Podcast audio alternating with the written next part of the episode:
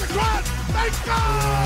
They score! Welcome to God's Playbook with your host, Father Rico Passero. Clock is at 20, 10, 5, touchdown! Touchdown! Let's play ball. Friends, welcome back to God's Playbook. Today we're going to examine John chapter 15, verses 26 and 27, as Jesus prepares the disciples and us for the coming of the Advocate. We hear in sacred scripture, When the Advocate comes, whom I will send you from the Father, the Spirit of truth that proceeds from the Father, he will testify to me. And you also testify, because you have been with me from the beginning. The Gospel of the Lord. Praise to you, Lord Jesus Christ. Jesus is preparing the disciples that one day he will no longer be with them, but he will be sending the Advocate, the Holy Spirit, to guide, to walk with, and to lead.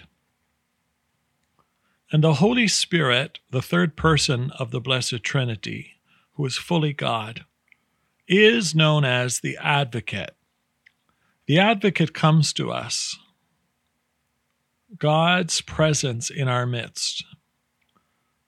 The Holy Spirit, the Ruah of God, the breath of God, present to us at all times. The one who comes to us in the sacraments of the church to help us in our daily activities, to guide us to holiness, to protect us from temptation, sin, and death. This Holy Spirit is given to us as a gift from God so that we know that God is ever present in our lives. In the passage, Jesus speaks about how he proceeds from the Father. And so in our creed, when we talk about the Father, Son, and Holy Spirit, we speak of this unity of three persons, one God, faithful to the thousandth generation, a God who walks with us and who has dominion over the past, present, and future. This same Holy Spirit that Jesus was preparing the disciples to receive is given to us at the many stages through our life, too. We are temples of God's Spirit. The Holy Spirit dwelling within us gives us life. The Holy Spirit helps to initiate any good, kind, holy act that I do.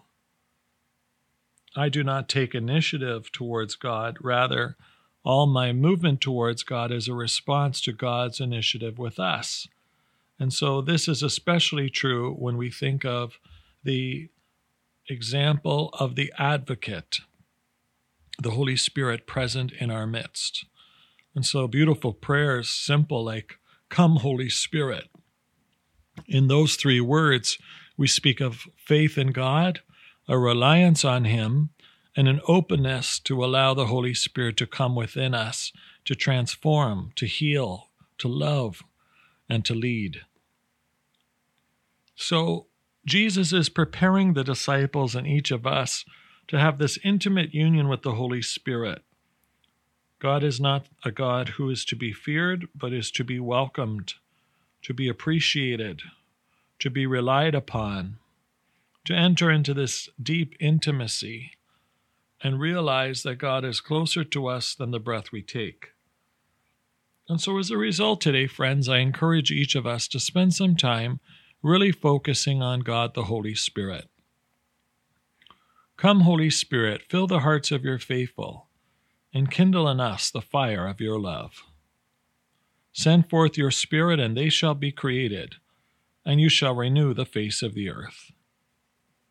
Come, Holy Spirit, be our advocate, be our guide.